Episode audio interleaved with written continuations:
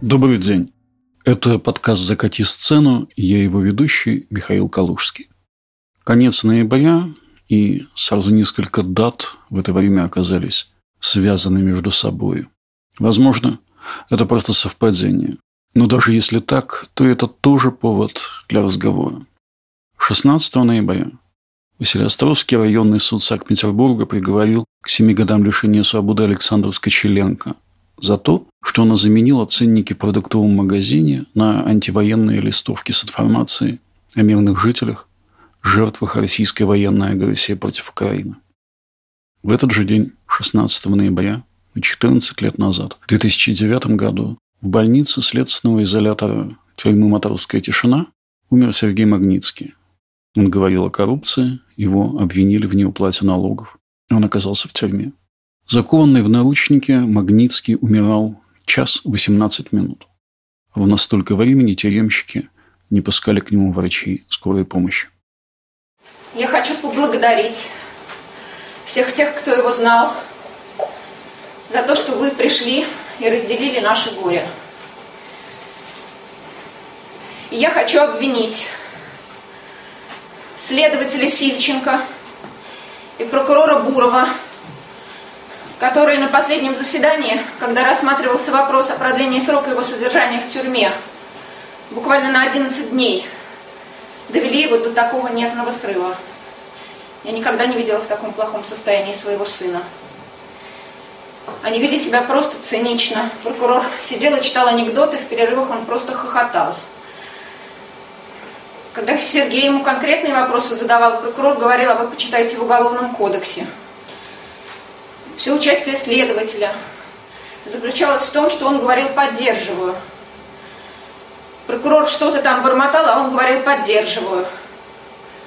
Судья даже не дослушивал то, что он говорил, и сразу же выносила свои решения. А когда в конце заседания мой сын попросил у них протокол этого заседания, судья Сташина демонстративно повернулся и сквозь зубы через плечо сказала: время ваших ходатайств ушло. Кроме того, я обвиняю начальника и врачей «Матросской тишины». Плановое оперативное лечение. Планировалось, что моего сына должны были готовить к операции. И после этого они его выбрасывают в бутырку, где этих условий совершенно нет. Передавали моему лекарства, эти лекарства не были переданы. Я встретилась с врачом, это было 1 октября. Врач мне сказал: что вы, не может быть, я сейчас пойду, узнаю. Она куда-то ходила, вернулась и сказала: вы извините, мы их передали в другую камеру. И неужели тяжело было принести теплые вещи для того, чтобы человек не заболел? Он просил элементарные вещи. Он не просил, чтобы за ним убирали туалет, камеру. Он попросил, чтобы мы принесли ему щеточку для мытья унитаза, совок и мешки для мусора. Сказали: и это нельзя. И теперь заявляет о том, что он не жаловался. Он жаловался на одном заседании. На одном заседании он пожаловался. Он попросил стакан горячей воды, стакан кипятка. Судья Криворучко сказал: у меня нет справки о том, что вы нуждаетесь в особом питании. Да разве это особое питание? Налить человеку стакан кипятка, чтобы он мог заварить ту кашу или пюре, которое ему выдали сухим пайком.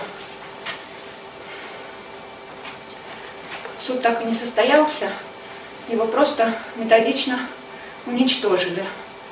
А на суде, возможно, нашелся бы судья, который имеет совесть. Это Анастасия Патлай в роли матери Магнитского в спектакле «Театра Док» «Час 18». В спектакле, вышедшем в 2010 году. Его поставил Михаил Угаров по пьесе, написанной Еленой Греминой. Вот что говорила об этом спектакле Гремина вскоре после премьеры. Это фрагмент передачи «Школа злословия». «Час 18» – это вот одна из последних постановок нашего театра.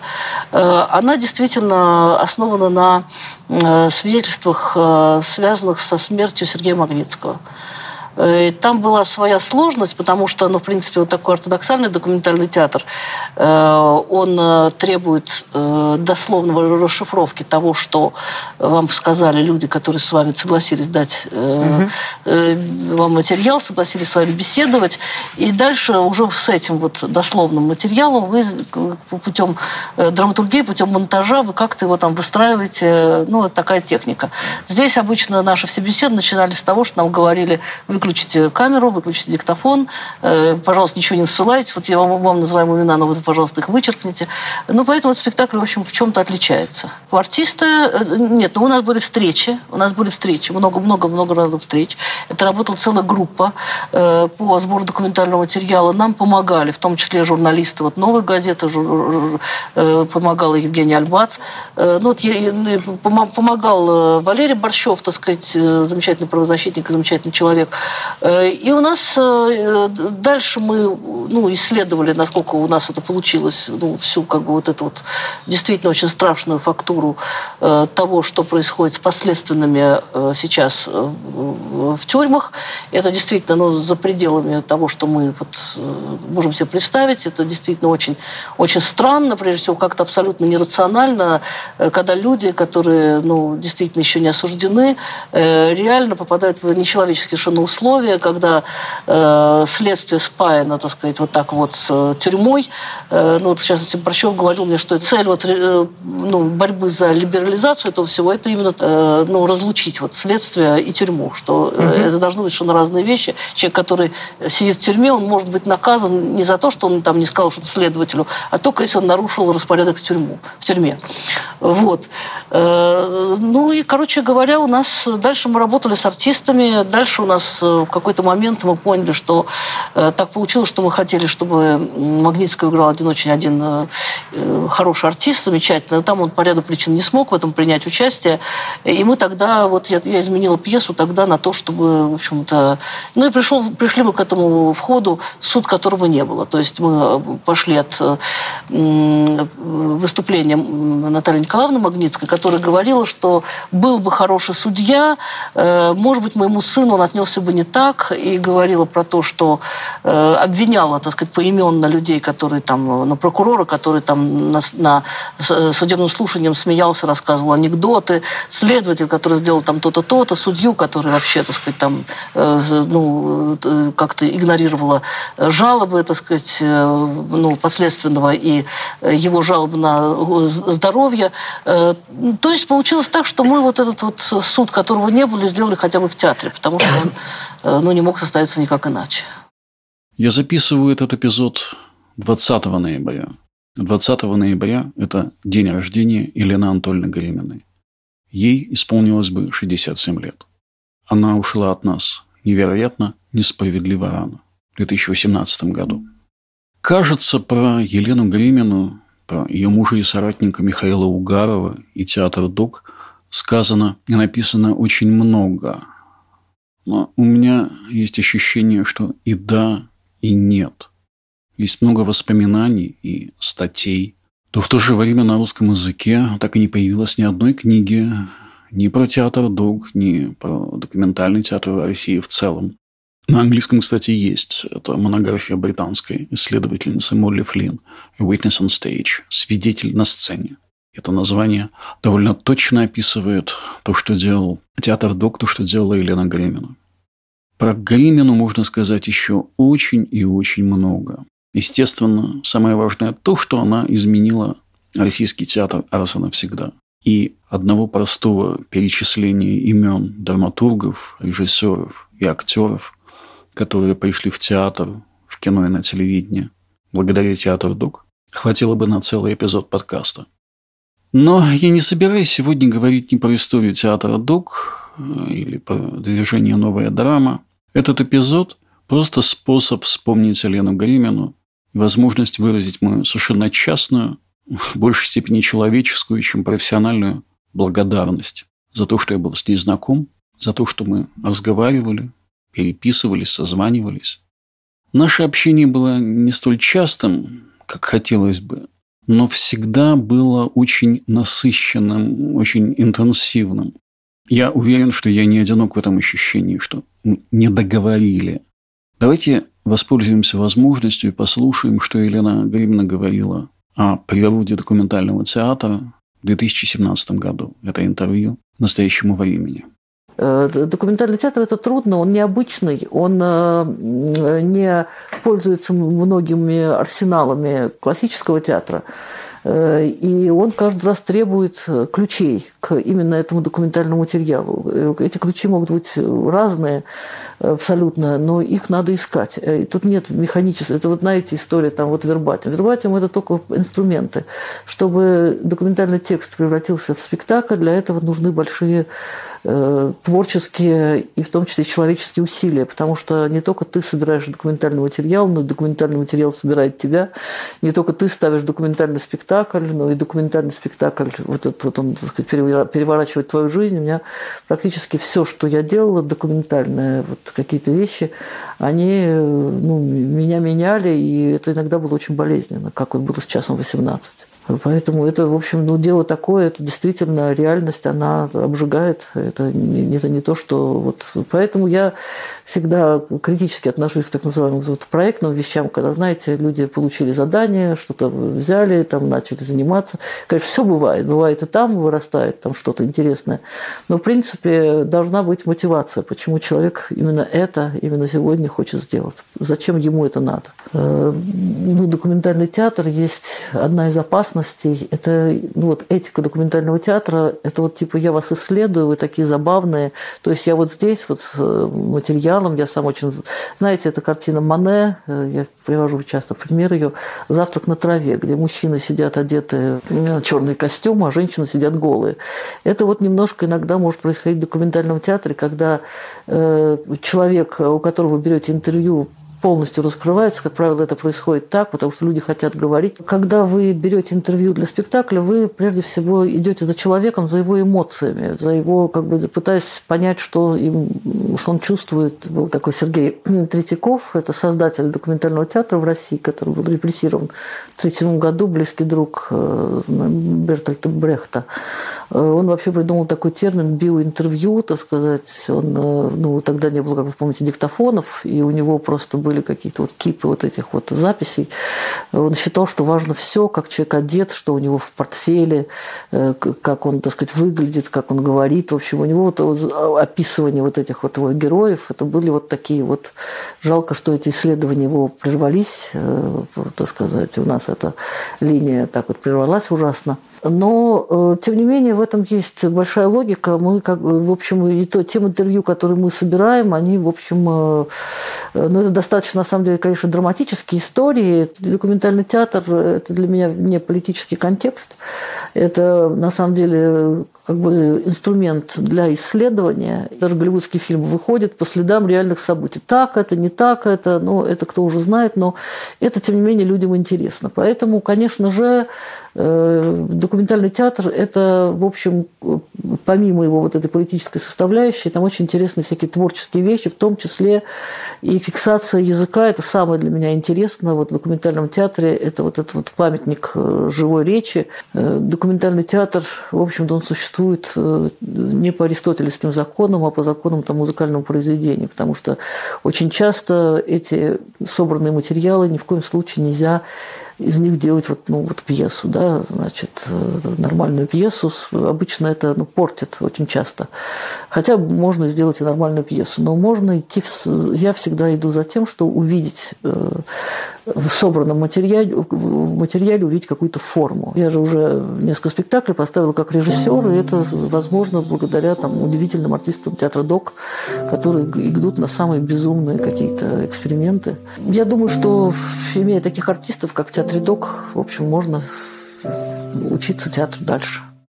В прошлом эпизоде подкаста я вспоминал, как в 2013-м сначала сотрудники миграционной службы, потом казаки сорвали проходивший в Сахаровском центре спектакль Милорама «Московские процессы». Когда это происходило, только 3 человека позвонили мне с вопросом, нужна ли помощь. Гремина была первой. А когда все закончилось, Елена Анатольевна попросила меня написать ей, чтобы подробно изложить все события того дня. Я это сделал, и вот что мне ответила Гремина. 21 марта 2013 года. Дорогой Миша, спасибо за письмо. Оно меня укрепило в своих подозрениях. Просто за 11 лет того, как я директор театра, было очень много всего. Пожарники, БТИ, налоговая, жилинспекция, участковый. Но все это была рутина, по конкретным вопросам, по плановым проверкам. И это совсем не похоже на эти спектакли. Я думаю, что это именно был спектакль, в котором именно как артисты спектакля участвовали люди с документами. Возможно, кстати, фальшивыми. Я уверена, что это все самодеятельность под патронажем каких-то связанных со спецслужбами, но неофициальных все равно структур. Уверена, что надо вызывать милицию с официальной жалобой. Эта ситуацию точно не ухудшит, но, по крайней мере, может прояснить. И подавать жалобы официальные на то же самое ФМС, которое сорвало вам заявленное мероприятие, которое сахарница осуществляла в рамках своей уставной деятельности. НТО и православнутые с НТВ прорывались к нам пару раз, но мы их гасили. И все они еще придут. И к вам, и к нам. Если результат этого пиар, то так к этому и надо относиться, максимально отжимая ситуацию в свою пользу. И кричать про ФМС и так далее. Но надо быть готовым к чему-то худшему. В этом письме вся Гремина. Сильная, здравая, понимающая все риски, не готовая сдаваться. И всегда готовая помочь. Пока я искал это письмо, то перечитал много других. Гремина постоянно предлагала свою поддержку. Вот другой e-mail, я его не буду читать весь, но его финал вполне стандартный для нашей с Еленой Анатольевной переписки. Она пишет. И слова о помощи – неформальность. Давайте в любой момент поговорим о том, чем док или лично я могу вам и вашим проектам помочь. Кажется, у нас с ней был только один основательный разговор не на профессиональную или цеховую тему. Это было даже не в театре Док, а в кафе недалеко от ее дома. И тогда, что меня немного удивило, хотя почему, тогда Гремина сказала, что любит Джонни Кэша. Мне и сейчас приятно думать, что тут наши вкусы совпадали. С вами был Михаил Калужский и подкаст «Закати сцену». Мы встретимся через неделю. You can run on for a long time, run on for a long time, run on for a long time. Sooner or later gotta cut you down, sooner or later gotta cut you down. Go tell that long-tongued liar, go and tell that midnight rider, tell the rambler, the gambler, the backbiter, tell him that God's gonna cut him down, tell him that God's gonna cut him down. Well, my goodness gracious, let me tell you the news. My head's been wet with the midnight dew. I've been down on bended knee, talking to the man from Galilee. He spoke to me with a voice so sweet, I thought I heard the shuffle of angels sweet. He called my name and my heart stood still when he said, John, go do my will. Go tell that long-tongued liar, go and tell that midnight rider, tell the rambler, the gambler, the backbiter, tell him that God's gonna cut him down, tell him that God's gonna cut him down. You can run on for a long time, run on for a long time, run on for a long time. Sooner or later gotta cut you down, sooner or later gotta cut you down. Well, you may throw your rock, hide your hand, working in the dark against your fellow man, but as sure as God made black and white, what's done in the dark will be brought to the light. You can run on for a long time, run on for a long time, run on for a long time. Sooner or later gotta cut you down, sooner or later gotta cut you down. Go tell that long-tongued liar, go and tell that midnight rider, tell the rambler, the gambler, the backbiter, tell him that God's gonna cut you down, tell him that God's gonna cut you down, tell him that God's gonna cut you down.